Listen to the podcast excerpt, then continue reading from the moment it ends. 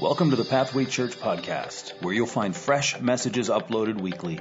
Pathway Church is a Bible based church located in Peterborough, Ontario, and we're on a mission to reach people far from God and see them become devoted followers of Jesus. We hope that what you hear today will help you to take one step closer to Jesus. Thanks so much for joining us, and if you like what you hear, don't forget to subscribe. Good morning, everybody. Welcome and happy Father's Day uh, to all of you as you celebrate uh, with your fathers uh, today. And uh, what I wanted to do uh, this morning, we're actually going to be finishing a series we began last week, but uh, we've been talking about how today we're live streaming the entire service. So everything that you're seeing this morning is being done live. that may not mean a lot to you, but I, I got my crowd cam over here, so I'm just going to follow me over here. I got an extra camera just because I wanted you to be able to see what we've been working on as a staff. Here we got Andrew running a couple of uh, nice cameras here, a couple camera feeds. We got Rhea running all our slides and PowerPoints. We got Todd's over here running our camera switcher. Our band is over there ready to for the message, and we got Brian York mixing all the audio for the online service. Some of you might have heard some clicks and cues.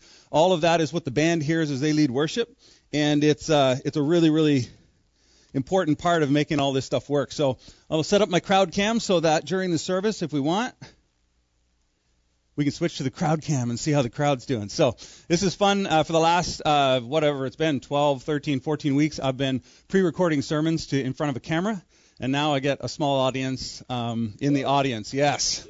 Let's go to the crowd. Let, let's go.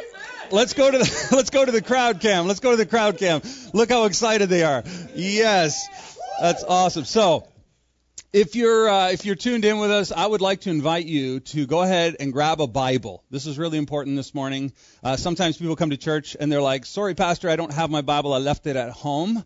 Uh, today you can't use that excuse. Go grab it and open it up to Luke chapter 15, where we're going to be this morning. We're going to be walking through this entire chapter of Luke 15, and we're going to be looking at something that I think is extremely important, both as we celebrate Father's Day, but for every single person uh, who wants to take steps closer to Jesus. Last week, as I said, we kicked off a series called Keeping Score.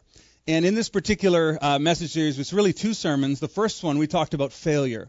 And I talked uh, last week about how in the church, when I was growing up, the, the message that I heard coming from the sermons was aim high, aim for holiness, righteousness, do the right thing, honor God. But the second part is where I think we need to reconsider things. They said, don't fail. At least that's the message I heard.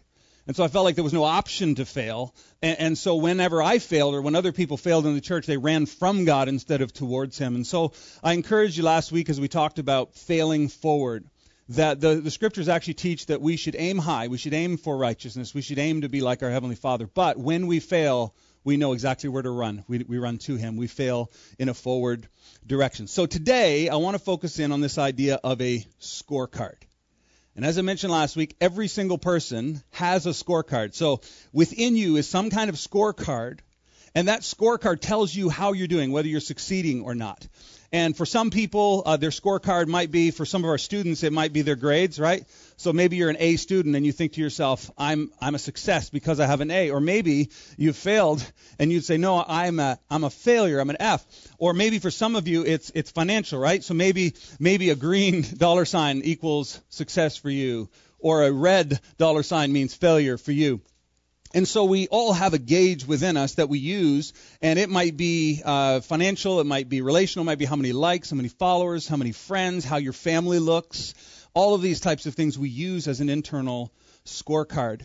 And a scorecard is this a scorecard is a tool that helps us measure achievement or progress. We all have one, as I said. We all have a, a, dashboard for our lives with all the gauges. And if you get in a car, there's a speedometer and an RPM gauge and a gas gauge and a temperature gauge. And they allow you to measure your progress. They ma- allow you to measure what's going on. Uh, when I was about 17 years old, my parents got a, a new car. Well, it was a newer for us. It was a Subaru Legacy station wagon. And uh, this particular car, I remember that one of the first times I drove it, I was heading down the 401, which for those that don't know, the 401 is a 100 kilometer an hour speed limit and I was driving down the highway in this little Subaru, and I remember looking at the dash, and it said that I was going 98, and I'm passing all these cars, and I'm thinking to myself, why is everyone driving so slow? Are, are there police around? Like, is there an emergency? What's going on? And then, about 10 minutes into my drive, it dawned on me. My parents' car was made for the United States, and the, I was doing 98 miles per hour, and it was like this moment where the light came on. I was like, "Oh no, I'm reading the gauge wrong." And I wonder sometimes uh, how many of us may have a moment where we realize we're actually using the wrong scorecard or we're reading it incorrectly. It's a scary idea. In fact, uh, Jesus said this. He said, "What would it profit a man to gain the whole world and then lose his soul?" So, in one aspect, you're a total raving success, right? You've gained the whole world. A plus for you. But when it comes to spiritual things, when it comes to eternal things, you get an F and you lose your soul. Imagine that feeling. And so, what I want to talk today is about changing the scorecard. And I think for many of us, we've had changing the scorecard moments, and many of us maybe today will have a change the scorecard moment. Uh, a couple of weeks ago, I was watching a documentary on Netflix, and it was all about Garth Brooks. Now, when I was in high school, Garth Brooks was a big deal. And when I was in high school, I played a lot of his music. I followed uh, his career. And when they released this documentary, I thought, this is fantastic. I started watching it, and one of the things that really stood out to me was at the pinnacle of his career. So Garth Brooks has become, at this point in his career, was in the, the 90s, I think, he, he becomes the top selling solo artist of all time, more than Elvis. He is winning all the awards. He's touring the world. He's making more money than he could ever imagine. He's the most in demand music artist in the world. And he holds a press conference and I might even get emotional just thinking about this. He sits down in front of the press and all the cameras are there and he says, Two years ago my marriage failed and I have three little girls at home and I barely know them. I'm out. And he walks away from the music industry. He walks away from the fame, the accolades. And what that was for him was a scorecard moment, right? He goes, I am a success in everyone's eyes except my girls. And he decides that he's going to fix it. And he heads home, he ends his career, and he goes oh, on, you can watch the documentary and all that takes place. But I call that a reading the scorecard wrong moment. And for him, he decided to change the scorecard that he was using for his life. And I want to encourage you and me to do the same today. So we're going to go to Luke chapter 15. And we're going to actually walk through all of it, but I want to focus specifically on the first three verses because they set the stage for everything else that follows. Here's what it says in Luke 15, and I know you all have it in front of you. Here's what it says in Luke 15, verse 1. It says, Now the tax collectors and the sinners were all drawing near to him. There were a group of people coming to Jesus that everyone would consider to be failures. Okay? They literally get a giant F. They're tax collectors and sinners. Tax collectors were viewed as turncoats and traitors to their own people. Sinners was a bucket for thieves and prostitutes and people uh, that the, the community did not accept. And so you've got this, this bucket of people that we would consider failures, and they're coming to Jesus. And Jesus is not only receiving them, he's eating with them, he's befriending them. And this is extremely confusing because we have another group of people in the second verse. And it says, The Pharisees and the scribes grumbled. Now, the Pharisees uh, were the, the rule keepers. Okay, Pharisees, if Pharisees were alive today during COVID 19, they would have a, a, a medical mask, they would have a face shield, they would have full gown gloves in their own car by themselves. Like they wanted to keep every rule to the T. They were rule followers, and, and the people of that day and the people in those communities viewed them as absolute successes. The scribes were very, very well educated men who hand wrote copies of the scriptures for other people. So, so you have these two groups of people. You have the tax collectors and sinners the failures. And then you have these people who the world would view as absolute successes, who are doing the right things, who are going through all the right motions and producing great things. And you have these two groups of people interacting. And here's what it says. It says they were grumbling, saying, This man receives sinners and eats with them. The, the, successes had a problem with Jesus hanging out with the failures. Because Jesus was treating people who, by all accounts, were failures, he was treating them like his friends. He was treating them as if they were actually valuable but they couldn't be valuable because the scorecard that the scribes and Pharisees were using was one of performance. And the tax collectors and sinners didn't measure up. And so here's what happens next in verse 3. It says, So he, Jesus, told them this parable. Now, I've read this chapter so many times in my life, and I've never noticed this. He says, He told them this parable, singular. And what follows is actually, in our Bible, it'll say the parable of the lost sheep, the parable of the lost coin, the parable of the lost son. And so we think they're three parables, but the author, Luke, says these are all one parable. And a parable is a story that makes a single point, right? So a modern day parable would be uh, the boy who cried wolf. Some of you heard that story. And the parable of the, the, of the, the boy who cried wolf really says this trust erodes. That's the, the point of the story. And so when you hear it and you think about it, you go, oh, trust erodes. And so the question I have for you is what exactly is the point Jesus is trying to make through these three illustrations that are all, according to the author, one parable? If you got your Bibles open, we're going to look at verse 4 first. And I'm just going to jump around, so I want you to have your Bibles open. But in verse 4, it says this Jesus begins his first illustration in this way Which one of you, having a hundred sheep, and I've highlighted the word having because I think it's the key word in the whole chapter. You go, what, what are you talking about? Well, he says, which one of you having? This whole chapter is about ownership. This whole chapter is about ownership. Which one of you having hundred sheep? So he says, you.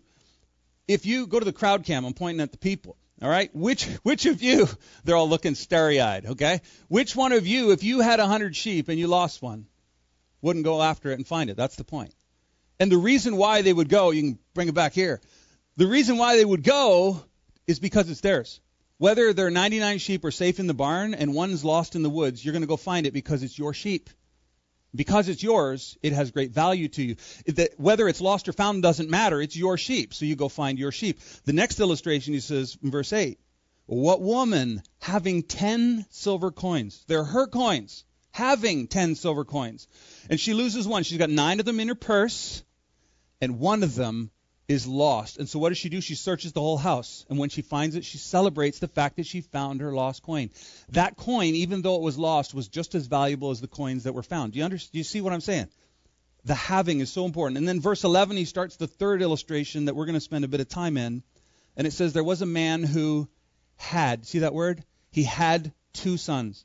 This isn't the story of a prodigal son, it's actually the story of two sons that a father had. And the big point of these three illustrations is simply this the value of the sheep was not determined by its performance, lost or found. The value of the coins were not determined by whether they were lost or found. Right? If you have a toonie and it's in your pocket, that's great. If it falls down the crack of your seat, you know, down underneath the, the little lever, it's that impossible place to find. It's the worst. And it's still just as valuable to you. So you get out some long stick and you try digging it out. And the point of the third parable is the same. The value of the sons is not determined by their performance. And you know this. Intuitively, you understand that this is true. If you're a father, if you're a mother right now, and you have more than one child sitting with you watching this service, here's what I want you to do hug your favorite kid.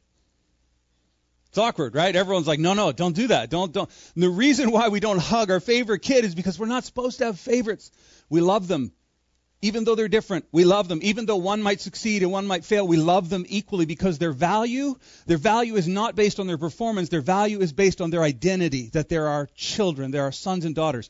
And that is the point that Jesus is going to try to make throughout this chapter and throughout these three illustrations. So here's what I want to do today.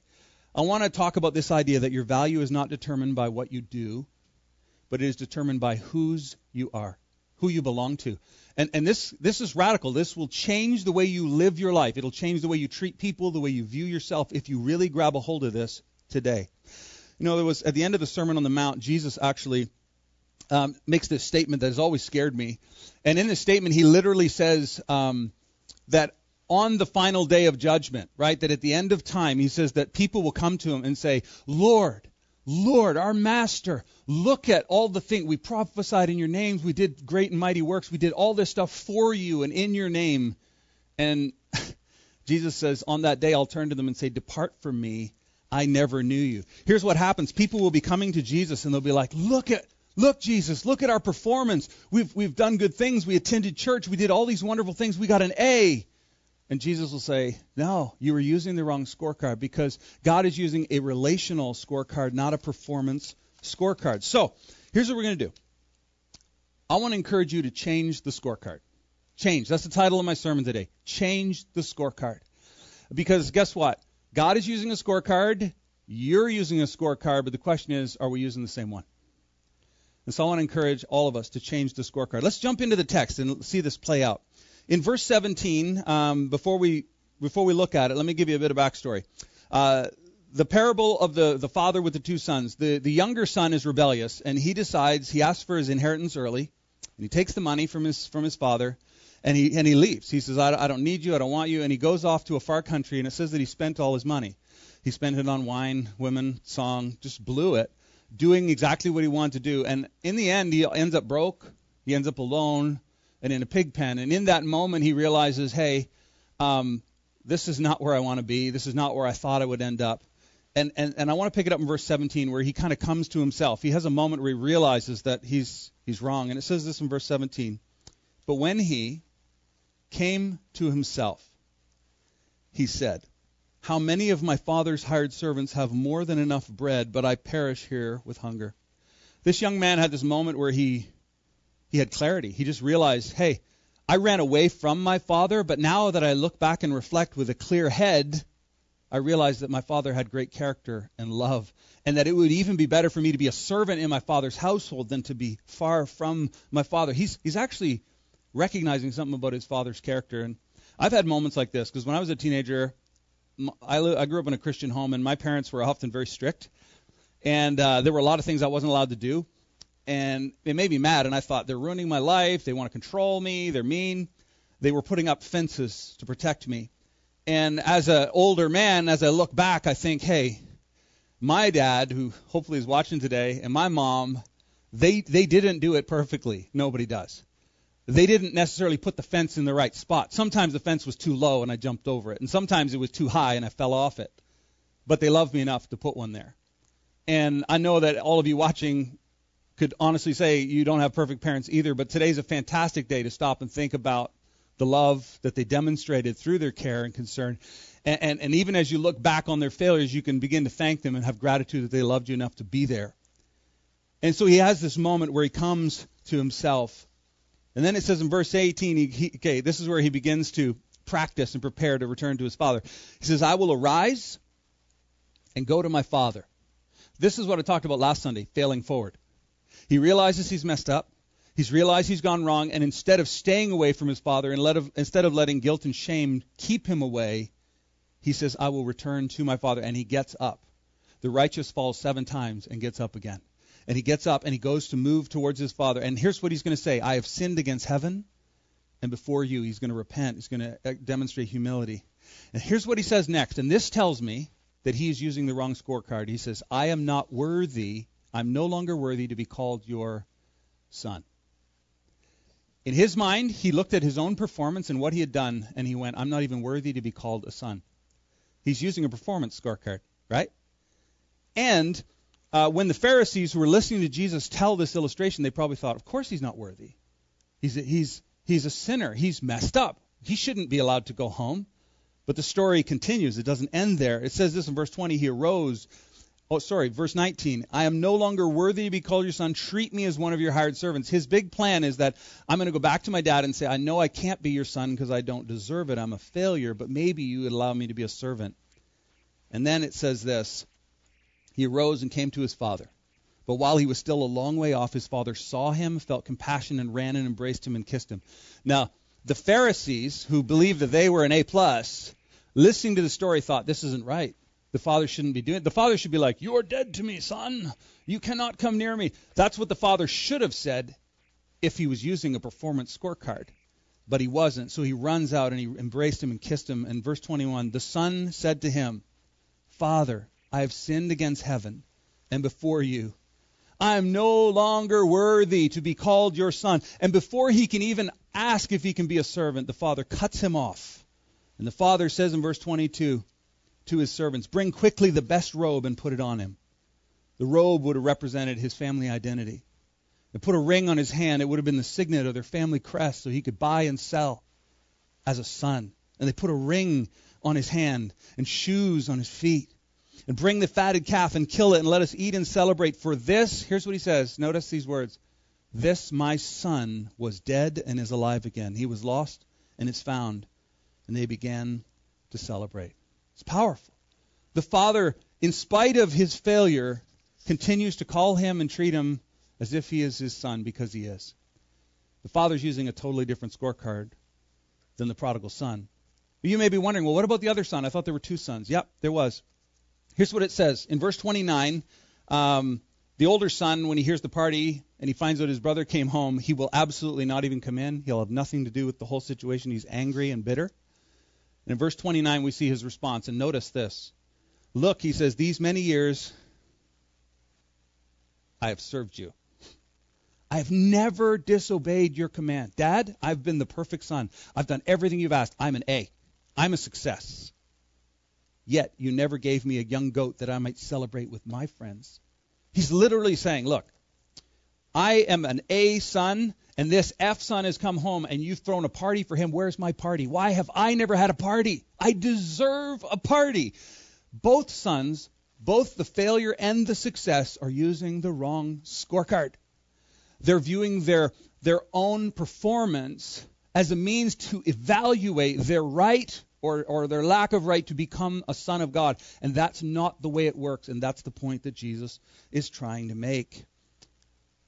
Look what he says in verse 30. He says, But then, when this son of yours, he doesn't even, he's not like, and when my brother came home, you threw a party. He's like, when this son of yours. He won't even identify as his brother. I think it's funny because sometimes I've been known to do that at home when one of our kids is doing something really bad.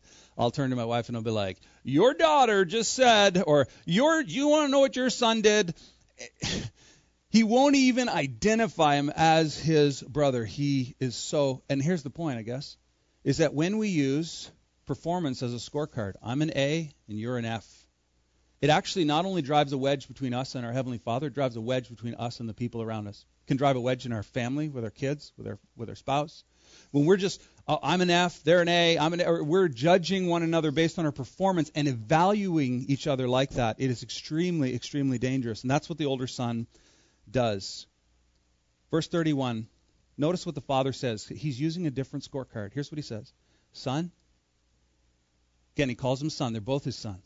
You are always with me in my mind, the scorecard that God's using is one of relationship and presence. He's like, You are always with me. And the greatest gift a father can give to any son is his presence. You're always with me. And all that I have, all that mine, is yours. The father's not using the performance scorecard. He's like, Oh, you, are an A, he's an F. I don't care. You're my sons. And he treats them as such. Verse 32, he says, It was fitting to celebrate and be glad, for this your brother was dead and is alive. He was lost and is found. If anyone's listening to me today online and you believe that your relationship with God is based on your performance, I want you to know you're using the wrong scorecard. It's not the way God works. If you would say to yourself in your heart, honestly, that God could never love me because I've fill in the blank, you're using a performance scorecard and you're letting fear and shame drive you away from your Father who loves you. If you're listening today and you say, God could never love them because they fill in the blank, you're still using a performance scorecard. But instead of fear and shame, it's judgment that you're using. If you would say, God loves me and he must love me because I fill in the blank, you're still using a performance scorecard. This time, it's pride that's ruling the day. But here's what I think Jesus wanted us to understand and what I want for each and every one of you. When you can fully say, God loves me because I belong to him, because he made me, because he chose me, because he first loved me, then that is a relationship based valuation and it produces in us humility and it produces in us gratitude towards our God and towards our Father. You are using a scorecard. God is using a scorecard. Are we using the same one? That's the question I want us to consider today. You know, with the little bit of time I have left, I want to address dads because this is Father's Day. So let me give a couple words of encouragement. See, I've just I've found that Mother's Day is often an extremely encouraging day. It's like, "Moms, we love you. You're the best, moms. Keep it up. You love us. You're sweet." And then for some reason on Father's Day, the sermons usually sound like, um, "Pick up your socks," you know. Get in the game. Come on, dads. It feels more like a, a chastisement. But today, I want to give you two things. If you're a father, and I don't care if your kid's three months old, or 30 years old, or 50, two things that every father can do, regardless of your situation. Two things that every father can do today and in the weeks ahead that will make a massive impact in your children's lives. Here's the first one super simple be present. Be present when I was in high school, um, there were courses they called bird courses. And a bird course was a course that, like, if you just showed up, you passed.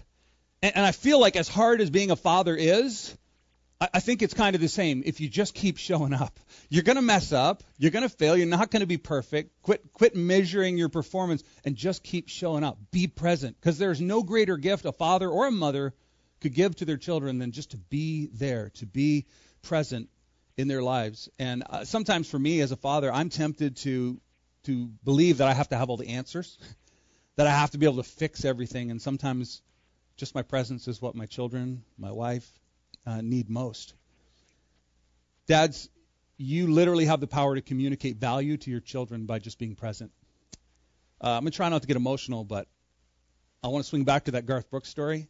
Uh, if you watch the documentary, and I highly encourage you to do so, Garth Brooks um, left the music industry and for the next 15 years saw his three girls every single day and devoted his life to spending time with them, which is amazing. Not all of us can do that, but but he did that. And they're interviewing his grown daughters, who are young adults, and all three of them are literally tears streaming down their face because they're like, we didn't know how big a deal our dad really was until we got older, but now that we do, we realize what he gave up to be with us. And there's this moment where you just see it in their face. It's like he valued us more than all of that and that's what we want to communicate to our kids, and we can do that by just being present. You don't you don't have to give your kids the latest iPhone. You don't have to give them a, trip to Disneyland. Just show up. Just be present. It's the greatest gift you can give. And so no matter where you're at, maybe you can't see your kids every day, but when you have the opportunity, be present in their lives. And some of you may be thinking to yourself, hey, I, I never had a dad that was present for me. I want to remind you that we have a Heavenly Father, a God who has said this, that I will never leave you and I'll never forsake you. Because the amazing thing is, is that we can't love our children and we can't love others unconditionally until we know that we're loved unconditionally. Once we've received it from somewhere, we have something to give. And so I want to encourage you to change your scorecard and understand that God loves you so you can love your family well. Here's the second thing. So be present. The second one is use your words. use your words. We always used to tell that to our little kids, you know, and they were like, ah! We're like, use your words. And I'm going to tell all the dads right now, use your words. It's starting to sound like a chastisement. Sorry, I'm going sideways here. Use your words. Like, speak up. And and I know this isn't the case in every home, but in many homes, uh, kids would say, Mom was always telling me I looked good and I was doing good and encouraged me, and you can do it, honey. And Dad was often silent. And for many of us growing up, we were looking and searching for Dad's approval, for his blessing, for his affirmation. Yes, you're worth it. Yes, you're good. And so it's so important, dads, that we use our words to encourage our family, to encourage our kids to speak up, to not be silent. Because our silence can literally be deafening. And I've talked to people in their 50s and 60s, and they're still running around trying to approval of their father who's not even alive. Because our words as dads are so powerful. They're they literally they have the power to breathe life into our kids. I've met people in their 50s and, and they have the encouragement of their dads from 30 years ago that's wind in their sails for the rest of their life. And others who never heard those words, and it's like a boat anchor that they're dragging behind them for the rest of their life. So, so it's so easy. Use your mouth and speak and give life and bless your kids and tell them how much they're worth to you and tell them what you see in them. And I guarantee you, it'll weigh a thousand pounds in one way or the other. So use your words and speak up. Use your words to shape the scorecard that they use. Because your kids, just like us, would grow up trying to determine whether they're valued based on their performance. And you have the opportunity as a dad and as a mom to say, You are loved and valued because you are mine. And nothing will ever change that. No matter where you go, no matter what you do, you can always run home. You can't always live in our home, but I got to make that caveat. But you can always come home because you're loved and valued. I'll close with this this little idea about the scorecard that there's a lie in our culture that all of us are tempted to believe, and it's simply this that what you do determines who you are.